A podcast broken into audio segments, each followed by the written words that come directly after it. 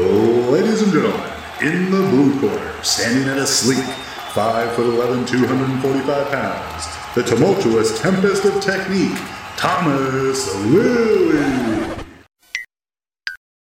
And in the red corner, at a curvaceous 5 foot 11, 315 pounds, the jovial juggernaut of judgment, John Cheryl Sheridan. A meeting of the masters of mastication. Turn your attention as they delve deep into all things lifting and more. This is Pig Speak. Which means we're back for the first episode of a new year. Welcome back, Damn. friends. Thanks for coming. We didn't die. No, we tried. Or I tried. I don't know about you. st- Still here. I drank a lot of beer over the summer, so there's nothing wrong with that. Every now and again, I think. Yeah. What else did you drink? Uh, we went down a frozen margaritas uh, rabbit hole for a little while. That's been fun. That was a direct invitation to a segue into Prism Coffee, but it failed. Fuck, miserably. I, I missed that completely. Interestingly, on that note, uh, we got back from camping yesterday uh, for a couple of nights, uh, and I, before I left, made a whole batch of cold brew with uh, Prism's Adira, I think was the one I looked at. I used. Hold on, let me find the right one. Uh, but yeah, I made a bunch of yeah Ethiopian Adira. Uh, made a bunch of cold brew by grinding it all up to like a bit coarser than I would normally do with like uh, pour over. Um, and what was the ratio I used? It was I did 750 mils of water and or 750 grams of water, and I think I did something like 90 grams of coffee, 95 mm-hmm. grams of coffee. Just like dumped it in cold water, stirred it all up, and then let it sit for about 14 hours, and then filtered it oh, all. so like no dripping or anything? No, no, I literally so I, the t- the technical terms immersion, the immersion technique, where you're literally just Okay. soaking it in water for an extended period of time. So yeah, I literally dump all the coffee into a jar, put 750 mils of water in it, stir it all up so it's properly wet, and then chuck it in the fridge. Uh, I stirred it probably twice over that you know 14 odd hour period, and then just filtered it through the Chemex like paper filters that I use for pour over, and Yeah. it was fucking delicious. Uh, Yeah, and an excellent way to have a bunch of cold coffee that's good when it's hot as fuck. Uh, Yeah. But also it's pre-made and it's ready to go, which sometimes uh, is useful in terms of you know having to skip the whole process. Uh, but yeah, well worth exploring if you're into cold brew coffee because it's really fucking easy. I I am constantly amazed at how simple it is to make. Hmm. Really good cold brew coffee when you got good coffee beans, and our friends at Prism Coffee are excellent for that. Check them out. Use the code PIGSPEAK and save yourself some dollars. Amazing. I'm a I'm a scales guy now. Yes. What can I say? Yes. My, my coffee tastes completely different in the best way possible. So Excellent. I'm a co- I'm a coffee guy now. Good. Half the time, I don't even put sugar in it.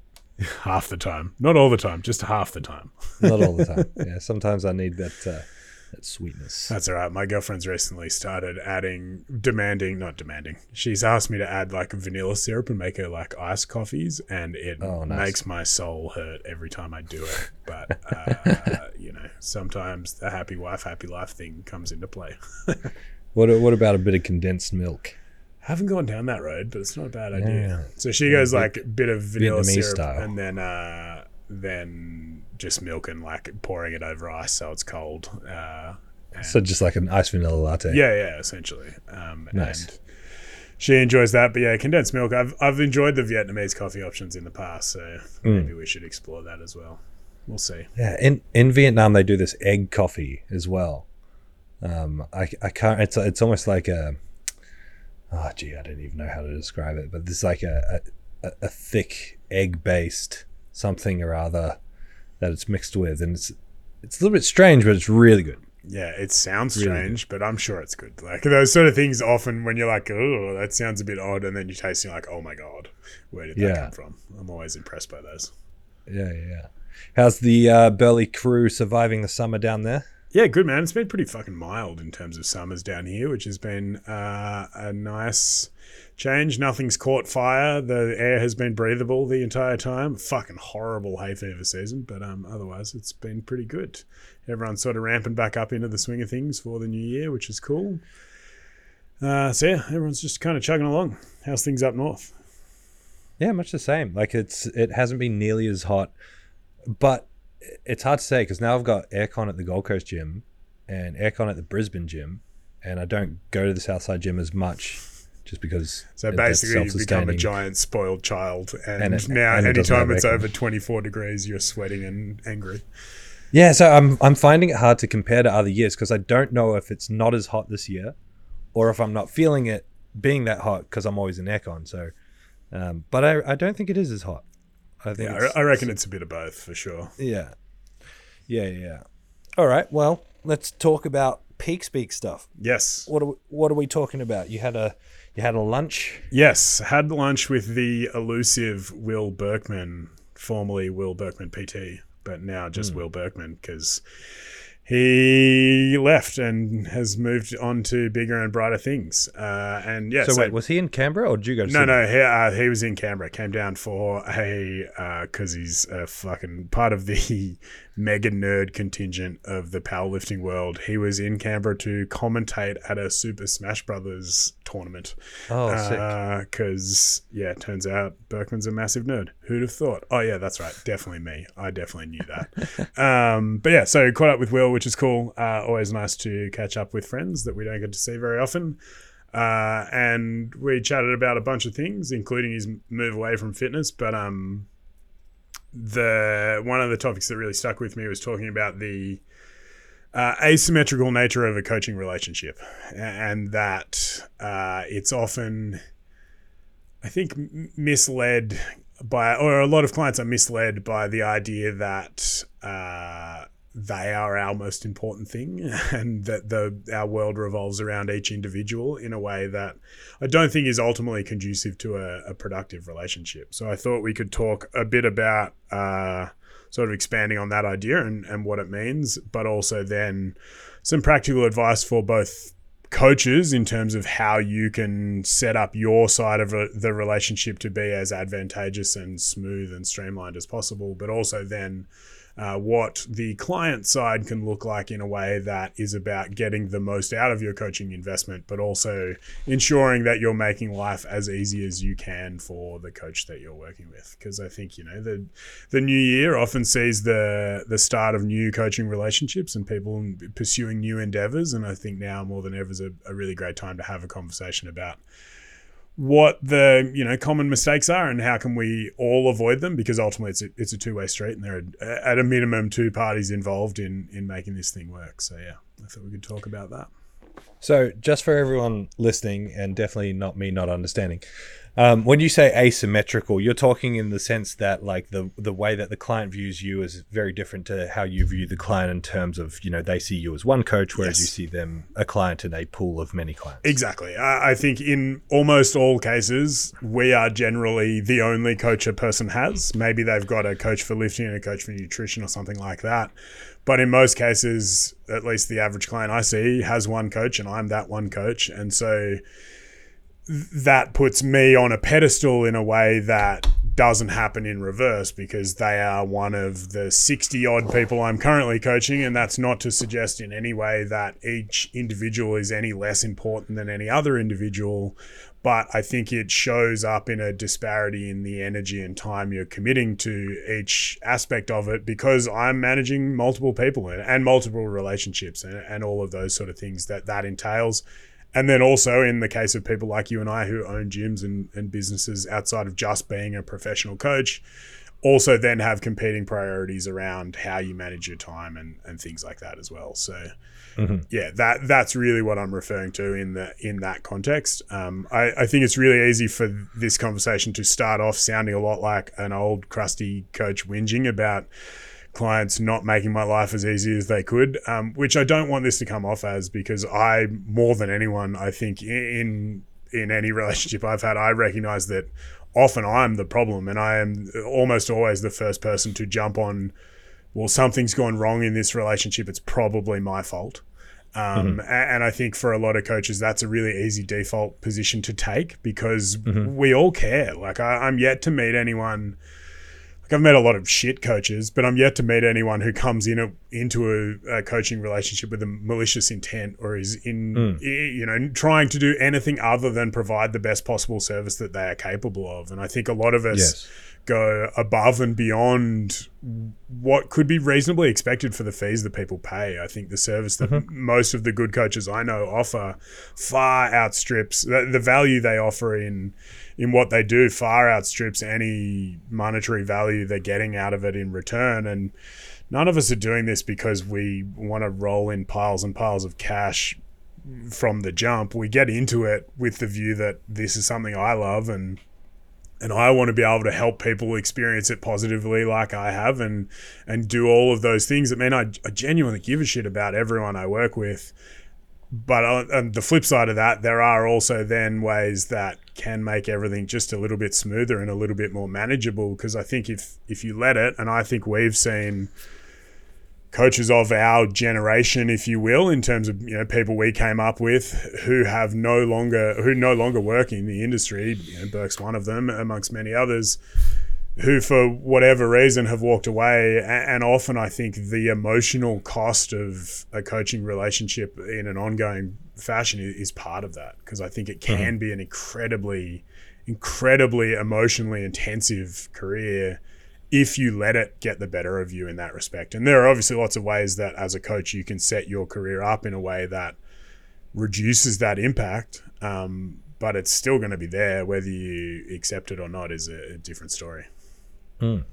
Yeah, there's there's several layers that immediately come come to my mind that would have to be discussed to have a proper conversation around this, um, because it is it is a lot more complex than just like, you know, overbearing or over emotional clients or like this this asymmetry that you talk about. There's so much more to it, and uh, the the first point is the f- the first point you raised around like actual business systems. Yeah. Like to me, the the, the immediate points are like business systems, um, you know, expectations, all that sort of stuff, and then communication skill and style, uh, and medium, and then uh, actual personality type uh, of both coach and client. And I, I think this is where I uh, see a lot of coaches going wrong when I'm taking people through the coach development stuff. Is um, people fall into online coaching because online coaching is mainly what people are doing these days, or people fall into coaching in general with a very slow build. And so, like the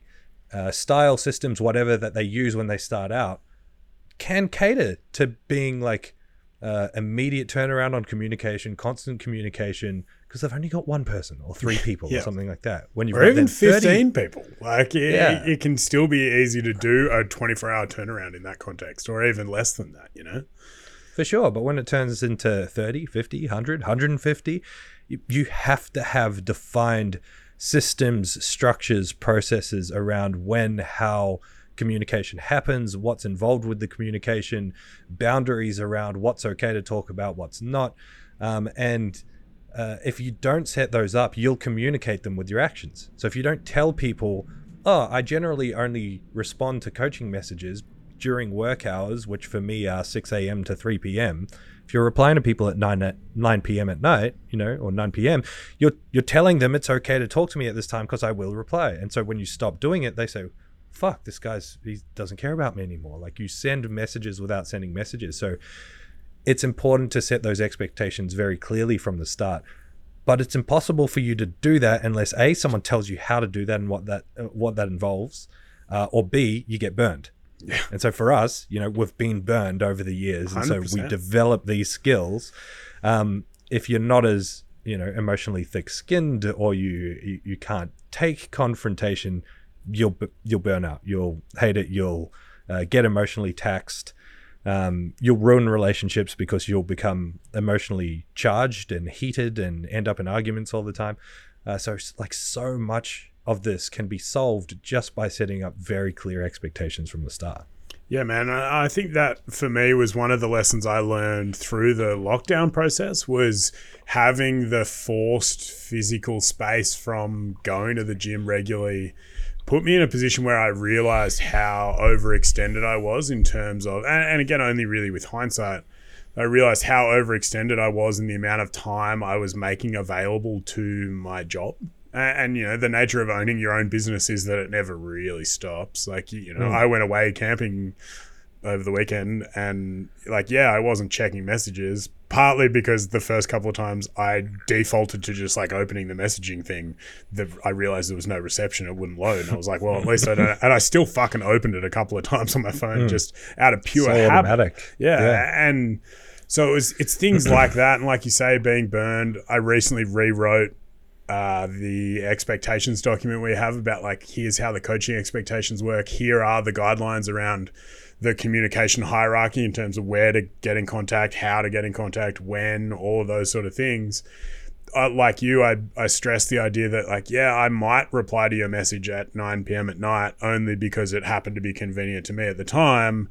But the expectation that I will do that is unreasonable. And I've had a few situations like that where I've had to put my foot down and explain to someone that like what you're expecting of me is unreasonable based not just on what you are paying and how this membership process works. And yeah, part of that is on me for not explaining that effectively enough to begin with. But part of it's also on you for not recognizing that like I'm a one person business and the expectation that I can turn things around in the same way that a multi person conglomerate can turn around things is completely unreasonable. Uh, and I think the the problem is often that, and this is where that asymmetrical aspect comes in. Often clients are in a position where they only think about training and what they need in and around training when it's convenient to them, right? Mm. And, and this reiterates the need for systems around how you do check-ins, how you track who's ready for programs, those sort of things. But like the example Burke and I talked about was, you know, being in a position where like on a Monday you've got six programs you've got to update and four of them haven't done their check-ins and you need answers from them. And so you send messages immediately and then you start working on the other two but then you're in a position where they don't get back to you for 12 plus hours. And suddenly especially like in my case in the way that my week pans out that then just chunks me back further in my week, puts me further hmm. behind because then I'm working on shit I should have done on Monday on Tuesday, which then means the shit I'm supposed to be doing on Tuesday is suddenly pushed back. And it becomes this rolling thing that is really hard to, even with good systems, it's really hard to stay on top of as a coach hmm. because you end up in a position where you're constantly chasing people for information and feedback and stuff like that. But yet those same people will then be like, oh, well, you haven't replied to my message in 12 hours what the fuck's that about and why aren't you on top of this? And it's like well a like 12 hours if you're telling people you've got a 12 hour turnaround on replying to messages that is super fucking quick. And i am impressed at your ability to do that. I hazard a guess that you're probably going to throw yourself under a bus at some point. I think like the expectation around a minimum of 24 hour turnaround is i think reasonable. And 24 business hours. Like the idea that you can send me a message at 11:30 on a Saturday, which is technically inside my work hours because I work to 1 on a Saturday, but then expect me to have replied by 6 a.m. on Monday. It's like, well, no, you like in reality, if I reply at 6 a.m. on Monday, that's a two and a half hour turnaround in my books because I don't count Saturday afternoon and Sunday because they're not work hours. Um, and, and I think part of this is also based on the idea of instant messaging. People forget that instant messaging mm. means I am in a position where I can message you instantly. The expectation seems to be that the reply should be instant. And that's where you run into issues as well. And, and again, it all comes down to, from the coach's perspective at least, setting those expectations early, having good systems in place, and all of those sort of things. But I think it's a really useful opportunity to remind people of what coaching can actually be like and and how intensive it can really be in a way that I think a lot of people don't understand and don't recognize because mm. they have these unreasonable expectations that are often set up by people who are coaches who are scared of saying no to people and scared of losing clients because they didn't get back to people and things like that. I can't tell you the number of times it's taken me, you know, a week of the two weeks I've had off at the end of the year to like actually just calm down a bit and stop stressing about things I feel like I should be doing because partly that's how my brain fucking works and constantly feeling like I've forgotten to do something. Um, but also being in a position where it's like it, it is okay to take time away from my business and be able to let things happen. Like nothing I'm doing is that urgent that someone's going to die if I don't get back to a message in mm. 24 hours. And I think sometimes it's a nice reminder from a coach to be like, hey, it's okay to not get back to people. Like, you know, read mm. that message. You go, yeah, cool. Well, that's a Monday problem. And I'll deal with that on Monday because mm. I don't need to get back to you now. And your life's not going to be any worse because of it. Mm. And it's it is so easy as as coaches because we have a like you were saying earlier we have a, a, a strong desire to get the most for our clients. You know we, we care a lot. And so it's very easy to consistently go above and beyond expectation and then to rewrite a new expectation without without people you know recognizing that you're doing extra beyond what you've said you're going to do. Um, you know th- what you were just saying there as well in terms of um, you know the the type of client as a coach that you'll attract if you you know if you tell someone oh my my cost of online coaching is whatever forty dollars fifty dollars a week uh, and they say oh sorry it's too expensive you know no I'll do it for 30 I'll do it for 20 if those are the kind of people that you're working with you're going to have this more and more and more and more Yep. because the people the people that are the cheapest tend to be the hardest clients to work with you know? Exactly. Um, and that's not to say just jack up your prices and hope for the best because you can't provide a service, this is the thing as well. Like, I, uh, um, Anthony, uh, Australian Yeti, posted a thing a little while ago about uh, about online coaching prices. Yes, And, that was um, that was a you know, really good post. I really like that. yeah, I, I made a big comment. It's pinned on there. So if you go to his page and you find that post, my, my comment's pinned at the top, and it's talking about um, when it comes to prices. You know, saying online coaching is X amount of dollars is just like saying a car is X amount of dollars.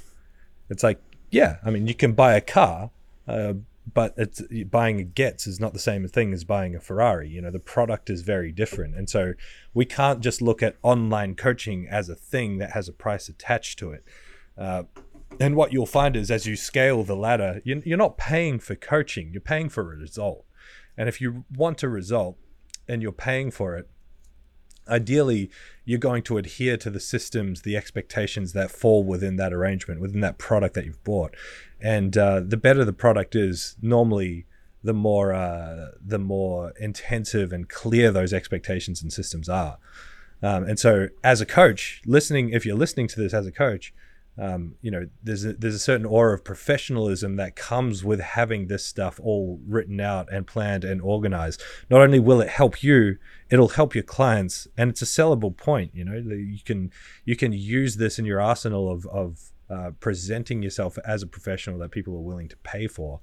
Uh, so, you know, again, the, the first layer for me is getting on top of this business stuff, cl- creating clear expectations. Like John was saying earlier, um, it is good to take that sort of stance of extreme ownership and come back to what, what if they haven't understood something, was I clear enough about Yeah. it? And there'll always be some people that you're just like, okay, well, they're outliers. But generally, you can reflect back, go back to your service, clean something up.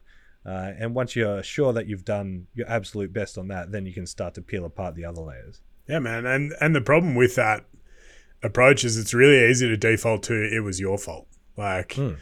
You know, I had uh, an example recently. Had some people cancel their membership. Uh, that like they sent me a bunch of feedback with the cancellation request about these things that weren't meeting their expectations that I had heard none of. Right, like I was in a position where I was like, well, why the fuck didn't you tell me any of that before this? Like, you got to a point where you've made the decision about canceling things, but then come to me with a series of feedback points about, like, here's why we're canceling. These are all grievances I've never heard before. And so, you know, my my default emotional brain reaction is like, well, fuck you for not telling me any of that earlier. And why wouldn't you just like talk to me about these things? Because I appreciate that, you know, the way to continue to get the most out of it is talk about it and, and communicate in a way that allows you to recognize like hey i made a mistake because i didn't show you the the right pathway for what this expectation should be and then also you made a mistake by not talking to me about it and, and those sort of things but then again on on reflection you come back and you're like okay well where did i fuck up and why did we get to a point where i feel like this is their fault when it's almost always my fault first? Um, but then being, you know, consequently, I rewrote everything and made it really clear, outlined everything in really plain, simple ideas that were, I think, really easy to follow. That now every client I have signs like signs a thing saying they've read it. Whether they actually fucking read it or not, that's to be seen. Um, But it's those sort of things that I think if you are serious about making this a career as a coach, you need to be able to reflect on your own mistakes, but also reflect on your mistakes in a way that doesn't make it out like it's always your fault. Because sometimes it is. Like sometimes people are just idiots and they haven't read the things they were supposed to read or haven't followed the processes that you've quite clearly laid out for them. And maybe they can't be helped, or maybe they're not ready for what it is that you're providing in terms of that service and those sort of things um, all of which are, are reasonable problems to have. The, the services you offer can't be for everyone by the nature of them. They're, that's just an untenable way to have a coaching career because you'll get to a point where you can't scale in a way that you can do this anymore, or you're in a position where you're running yourself so quickly into the ground by over delivering on a really cheap service with a bunch of people who don't give a fuck about you uh, and just want what they want and then you're done and you'll never come back. So I, I think there's, you know, like anything, there's multiple sides to the discussion. But um, like you said, the first port of call has to be communication and the the systems that you have in place for that. Because without that framework, the rest of those points that you mentioned, things like communication, personality types, and stuff, are completely irrelevant because you're just shooting fish in a barrel, right? You're trying to figure it hmm. out on the fly as you go rather than having a really clear expectation around here's the product I offer, here's what the different tiers look like in terms of, you know, is it weekly feedback and check ins, is it fortnightly, is it monthly, is it end of block, those sort of things.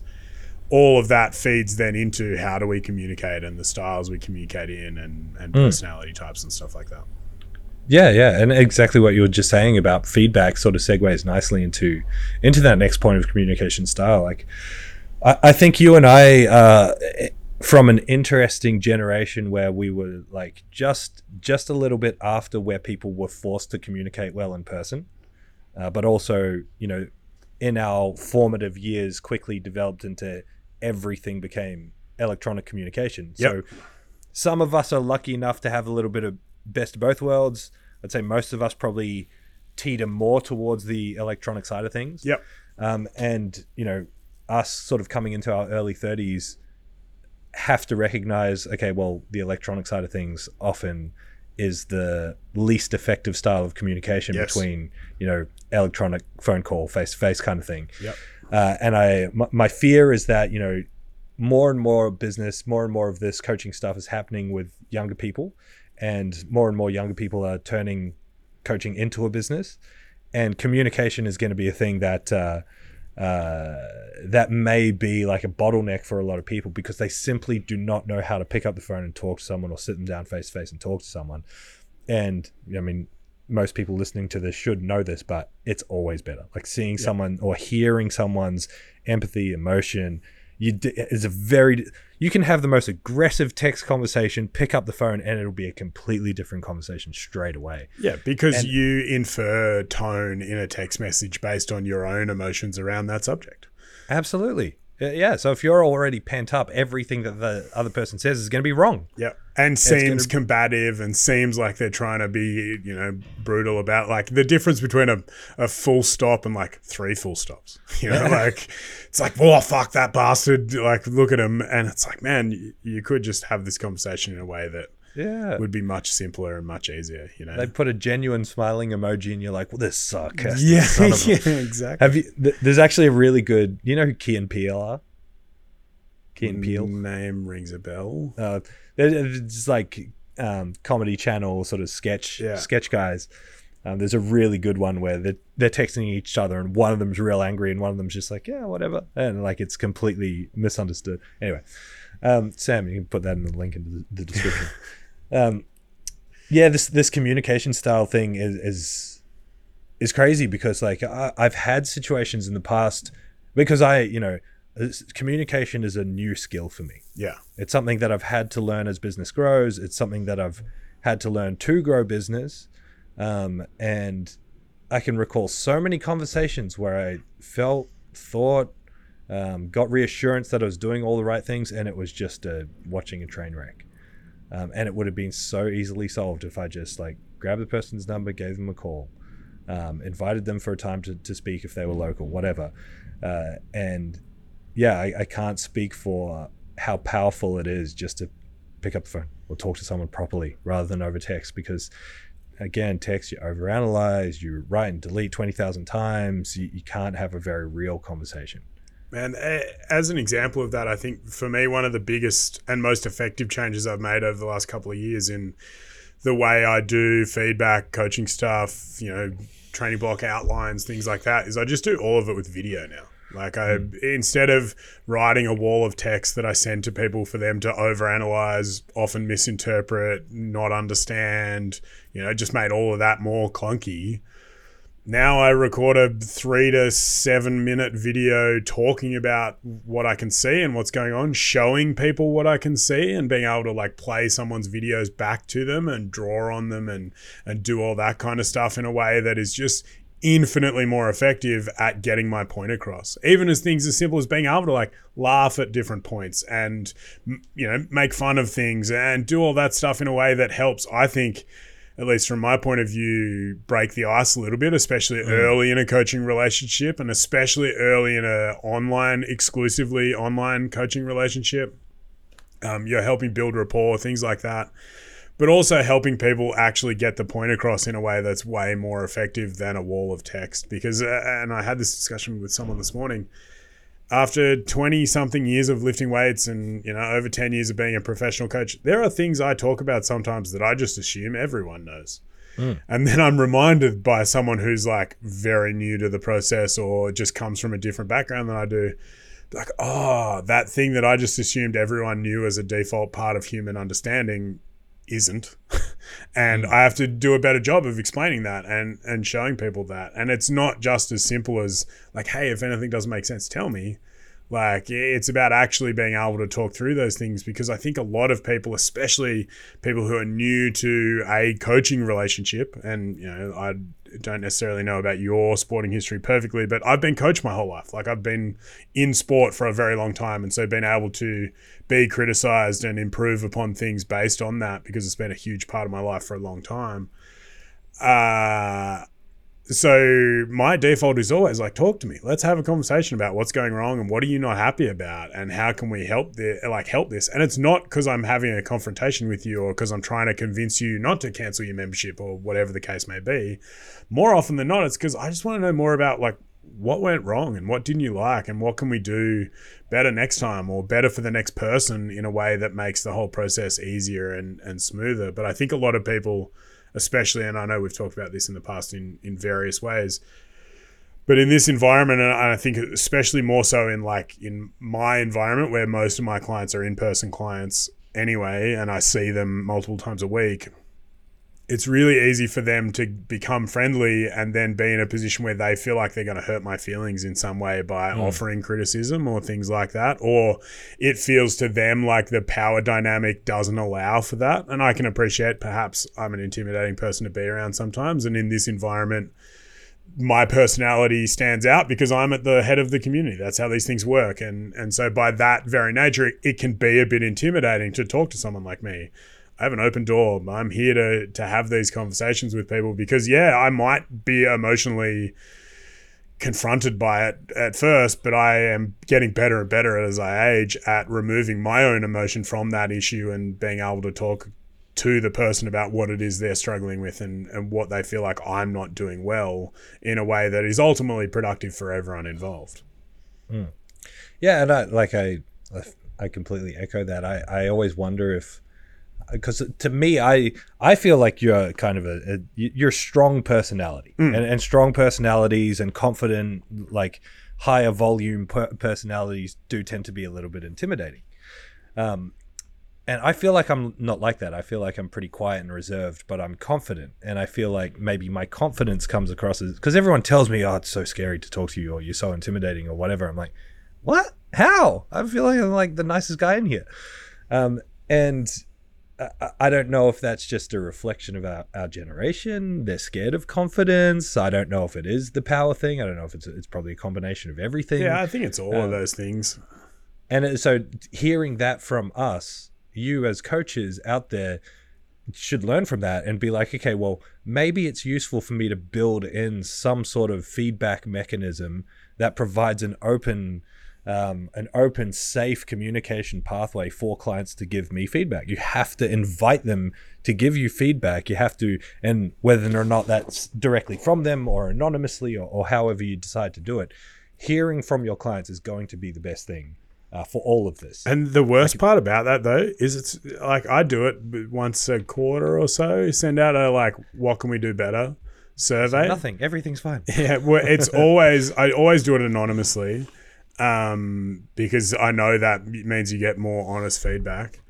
Uh, I always find it really confronting. Like it doesn't matter how well I feel like I'm doing. The first week after I send that survey out, I am like a bit emotional about things and just like not in a good mood because like it's highlighting where are the things I'm doing poorly. And and that is regardless of how confident you are in what you do and your professional capabilities and your business and all that kind of thing I think you would not be human if you don't find that feedback especially the negative feedback. And the important thing I think in this context is often to do a what are we doing well separate from what are we doing poorly because mm-hmm. it's really easy for people to be like, yeah, you're doing all these things great, and then just like gloss over the the shit they're not happy with. I'd rather get a like really positive, hey, these are the things I really love, and then two months later get a like, here's all the stuff I hate and I'm really annoyed about. I mm. like I'm fucking ten years in, twelve years in, or whatever it is. I still find it really confronting, uh, mm-hmm. and and hard, like emotionally hard to take all of that on board and be proactive about making change it's often deeply insightful, like a really nice insight into the areas of my life that I thought I was doing really well with that maybe I'm not. Um, but it still hurts. Like it is, it is still emotionally charged, regardless of how objective I think I can be about my own career and my own skills and all of that kind of stuff. Um, it's really easy as a coach to hide from that because it's emotionally hard.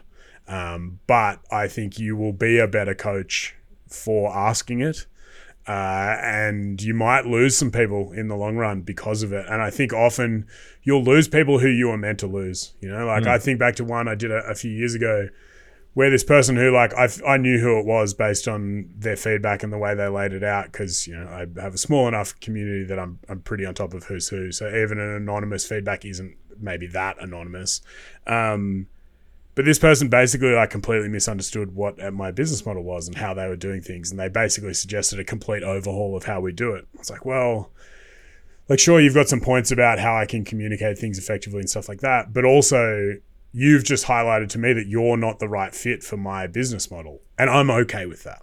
And I'm okay with that person then left or had filled the survey out not long after they left, that kind of thing. Um, and, and so in that scenario, it was both confronting to be like, well, hey, you're wrong. Like, stop trying to tell me how to run my business in a way that goes beyond just like providing consumer feedback. This was like, here's a business overhaul for you. Uh, like, the- you know, the suggestion was like, you should run classes and you should get treadmills and do these things. It's like, well, no, you have missed the point. Um, but at the same time, it's a great filtering process for like, hey, that person was not the right fit for what I want to get out of the clients that I work with. Um, a- and, that in itself is also incredibly powerful. For sure. Yeah, absolutely. I mean, this is this is sort of uh, now s- switching into that third layer, which is like personality type. You have Yeah. to be someone, uh, and like you just said, it's okay to get emotional about the the feedback, the criticism, whatever you want to call it that you receive, especially the more of a one man show that you are Yeah. and uh, or one woman or one person the more the more of a one thing show that you are the business is you. Everything that the business is doing is you. And so it is very difficult to not have that er- as a reflection of you as a human. Yes. and and you have to understand Speaking to my soul. you have to understand that it's just like yeah it is part of you as a human but it's one very small part and it's not your complete identity. And it's okay to work on small parts and it's okay for small parts to change. And not everyone is for everyone and all of that jazz Um, but you have to, you know, you have to be willing to withstand some hurt. Yes. You have to be willing to withstand some pain. And on the other side of that, you have to be willing to accept that your way is not always the best way um, and that you exist to serve the customer. And sometimes we as business owners believe that everyone's want, everyone wants something that they don't. And when we hear them say they want something else, it can be a, it can feel like a direct attack. Absolutely not. No, we're never going to do that. Everyone wants it. Do it. You're there to serve them.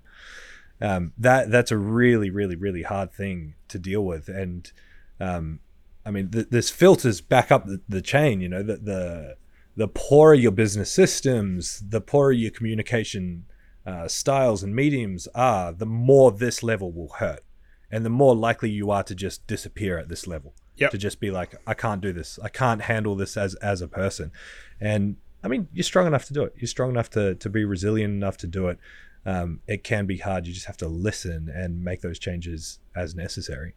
Yeah, and, and accept that, like you said, you you're not for everyone. Like that's the thing that you know you you describe me as a strong personality. I realized a long time ago that either we gel or we don't, and I'm okay with that. And I've like lost members who we've just had personality clashes. It's like, well, yeah, cool. Like I, I'm okay with there being a personality clash, but at the same time, this is my house, and you've got to remember that, like as much as this business serves like exists to serve people it is still my business that i choose how things go because that's why i got into this. Like i got into this because i like being my own boss. I like setting my own rules. And so while i will do my best to take on as much constructive feedback as i can and am constantly working to evolve both professionally and personally in a way that continues to help my business thrive and help me as a person enjoy my life more and all of those sort of things at the same time, like I'm okay with it not being for everyone. And and for me, it was actually in uh, very early in the piece. I used to think uh, what I wanted to do in the the fitness industry was work professionally in strength and conditioning. Right, like I wanted to work for the Brumbies. That was my thing. I wanted to a, a lifelong rugby tragic, and I loved the idea of working professionally with with rugby. And it was pointed out to me actually by Marcus um, very early in the piece in a almost a throwaway way, where he's like, ah, like in that scenario, maybe you get a squad of 30 people, you know, maybe six of them really love training like you do, and the rest are there because it's their job. Uh, and so what you get is you're constantly beholden to someone else for a start. Uh, and also you have to convince people to be bought into it, right? And that still exists in the environment I'm now in. But once you get people through that initial stage of like joining up and like the way our membership works, you pay a few hundred bucks up front to to join and do one-on-one sessions and stuff like that. That's all designed partly as a filtration process for the person in that if you're mm. unwilling to commit in this way, then I probably don't want to work with you. Partly as a filtration process for the community, because if you get through those sessions and it becomes apparent you're a dick, I'm probably going to send you away and then also as a way of helping people recognize that they've got skin in the game and they're ready to actually mm. do the work because I can be the best coach in the world and I can have the most effective systems in the world and the most perfectly laid out program in the world but I can't do the work for you uh, and a good coach shouldn't expected be expected to do the work for you you're here to mm. to create an experience that helps people get where they want to go but the work is someone else's responsibility. And if people come into this process without with the expectation that it's maybe going to be really easy and they're not going to have to think so much about it, then maybe the product I offer isn't for you. And I'm okay mm. with that, right? And it took me a long time to be professionally okay with that. Uh, but I am very much professionally okay with it now because what it's meant is the people I work with, I really enjoy working with. I, mm. I am happy doing what I'm doing and continuing to evolve things in that way because I've laid my business out in a way that makes me happy and, and means I get to work with the people I want to work with. Uh, and I think the sooner you can get to that point, and unfortunately, the only way to get to that point is to try working with everyone and and mm. realize who you don't gel with and and what sort of people you don't want to work with. Uh, I think that's the hard bit. That's the you know, Angus Bradley talks about eating shit for a few years as part of a, being a PT or a coach early on. That's part of that. I think you got to mm. eat hmm. shit by working with a bunch of people you don't really want to work with to realize that they're the people you don't want to work with. Um, and then you can set yourself up in a way that only serves the people you want to work with and, and puts you in a position where a lot of this is almost secondary because you've you've put yourself in a position where these are the people you get coming to you. You know, it's it's things as simple as like listing your prices on your on your website and things like that. You know, I went through a phase of not putting my prices on the internet because I felt like I needed to explain to you how things worked before I told you the number because it would be confronting for you to read the number without the context. Mm. Now I recognize that actually that's a really great filtering process because if you contact me about membership inquiries, having read my website and seen how the membership works, even in a brief outline, you are automatically better qualified as a lead to be sold to in that context, hmm. right? So it goes both ways, and I think, like I said, you got to eat shit for a little while to to get to that point. But there are definitely some things you can do to to put yourself in a better position to begin with. For sure. And I'd add to that that the that if you're starting out, you don't know who you want to work with. Exactly. Because you've got an idea of who your ideal client is and who you want to work with and it's almost never who you're actually best suited to work with. And what you'll find is as you figure out who you're best suited to work with you get a lot more job satisfaction out of that and they're the people that you want then to work with.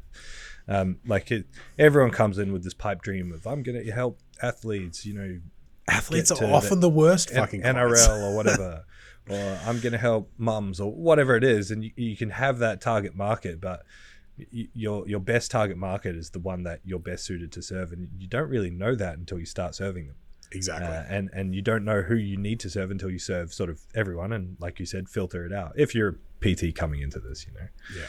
yeah. Um, all right, I feel like we've been waffling on for long enough. Unless you've got anything else No, man. Burning you I, want to add. I think that pretty much covers all the points I wanted to talk about. I think it's more than anything, though. I think the takeaway should be that uh, as a coach, if you're not happy, talk to your clients, and if you're a client and you're not happy, talk to your fucking coach. Because ultimately, almost all of these problems can solve be solved just with a conversation or two. You know. Uh, Yeah. And I think a lot of people would be much happier, would get better results, and all of those sort of things just by coming into it without any expectations around what the other person's thinking, but having an open and honest discussion about where each of you are and how you can get to where you need to go. Yeah, I I, um, I can. I, I literally can't count how many times a client ha- or a, a prospect has come to me being like, "Look, I'm, I'm thinking of signing up to your coaching. Um, I don't know how to tell my current coach that I'm leaving. Uh, I've got all these problems. What what do I say to them?" And like, I normally say, before you consider coming over to us or to me, why don't you go back and present those problems to them? Because how can they ever learn and grow unless you do that? And I'd say probably 95% of the time that I've said that, they've gone away and solved their coaching issue and then stayed with that coach. And for me, that's a win. 100%. It's like, because I, I don't want a client to come to me that's then not willing to talk about the issues that they have and then just coach hop and never make any progress as a result. I care about them getting progress. And then you're not going to get progress unless you have a working coaching relationship. And you can only have that with, with adequate communication. exactly. Uh, I think that is a great point to leave it on. All right. We love you. Goodbye. Thanks for coming. Bye.